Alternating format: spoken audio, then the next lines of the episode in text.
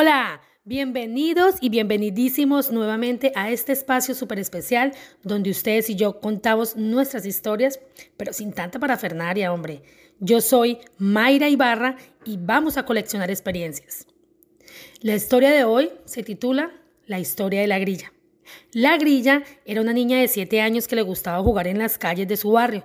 Vivía su infancia agarrada a cada cosa que le trajera felicidad y diversión, pues como todos los niños a esa edad, era lo único que le preocupaba. Un día cualquiera, jugando a la lleva, no sé si ustedes sepan qué es la lleva, es un juego donde uno de los niños en especial se encarga de corretear a los otros niños con una pelota. Y la idea es que ese niño tocado por la pelota sea ahora quien corretea a los otros niños y así sucesivamente. Volviendo al instante del juego. Ocurrió un momento en el que la niña le correspondió corretear a los demás niños. Cuando esta niña le pegó la pelota a otro compañero, se desató una pelea porque el otro niño no aceptaba que lo había tocado la pelota. Así que fue tanto la agravía que salieron los padres a mirar qué era lo que estaba pasando. En una de esas se levanta la voz de uno de los padres diciendo, Cállate la boca, grilla, pareces una grilla con esa voz de chillona. La niña con su inocencia y sus ganas de seguir jugando, para que no la entraran y no la dejaran jugar más, pues se cayó y siguió como si nada hubiera pasado. Siguió jugando con sus amiguitos.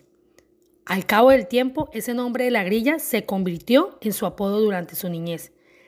La grilla se creyó tanto el cuento de que su voz chillaba que hizo eco en su mente y de manera inconsciente implantó un sello en su cerebro que siempre buscaba una excusa para no tener que cantar en las fiestas divertidas de karaoke. Que a pesar de su gran espontaneidad, siempre tenía que tomar valeriana para presentar las exposiciones en el colegio y, las, en sus primeros semestres de la universidad. Aunque era muy buena para hablar en público, siempre sentía un rechazo por su voz. Lo que ella no sabía era que su voz así chillona, ronca y a veces ida era su más gran don que, que Dios le había dado y con el que había sido creado y que con esa voz chillona, sin saberlo, en ocasiones había hecho milagros en otras personas. Así que desde hace un tiempo para acá decidió no creerle a nadie más que a ella misma y nunca más poner en duda aquello con lo que se fue creado.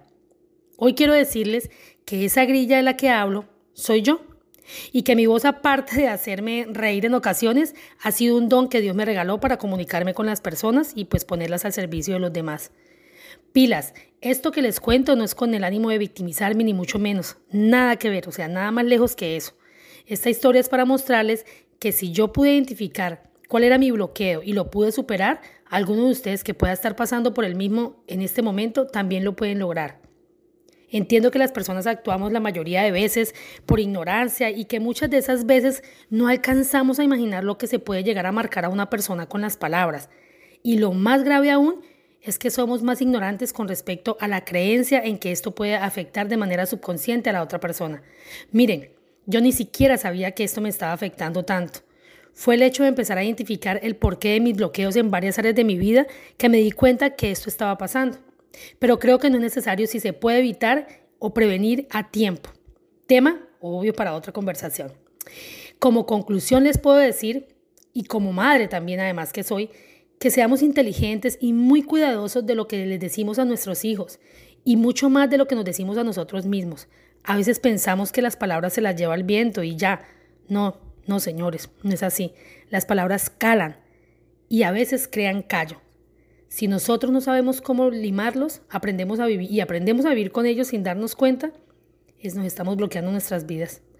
Les conté este pedacito de la historia de mi niñez porque al ver mi podcast con 100 descargas, Dios mío, wow, no lo podía creer y, y sin duda traje a mis memorias los miedos que me acompañaron por tanto tiempo. Y sentí que además podría servir de mi experiencia como ejemplo. Todo lo anterior fue para también agradecerles mil y mil veces por tan buen recibimiento que ha tenido mi podcast. Nunca pensé que esta voz de grilla fuera a tocar el corazón de tantas personas.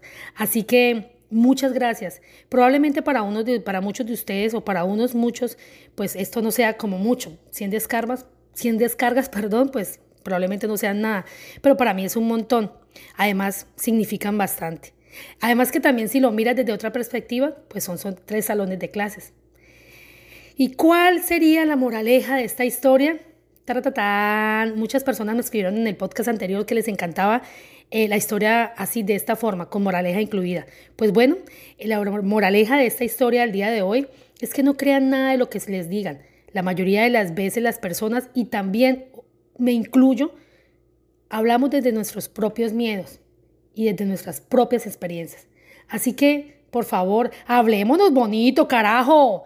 Por el momento me despido y les dejo una invitación abierta para que me sigan en mi red social preferida, Instagram, arroba y barra serra y al piso Mayra y en Spotify, Google Podcast o, Apple Podcast, cualquiera que sea la de su gusto, déjenme las estrellitas para saber cómo les está pareciendo mis episodios y además déjenme también sus comentarios para saber qué les gustaría que les compartiera.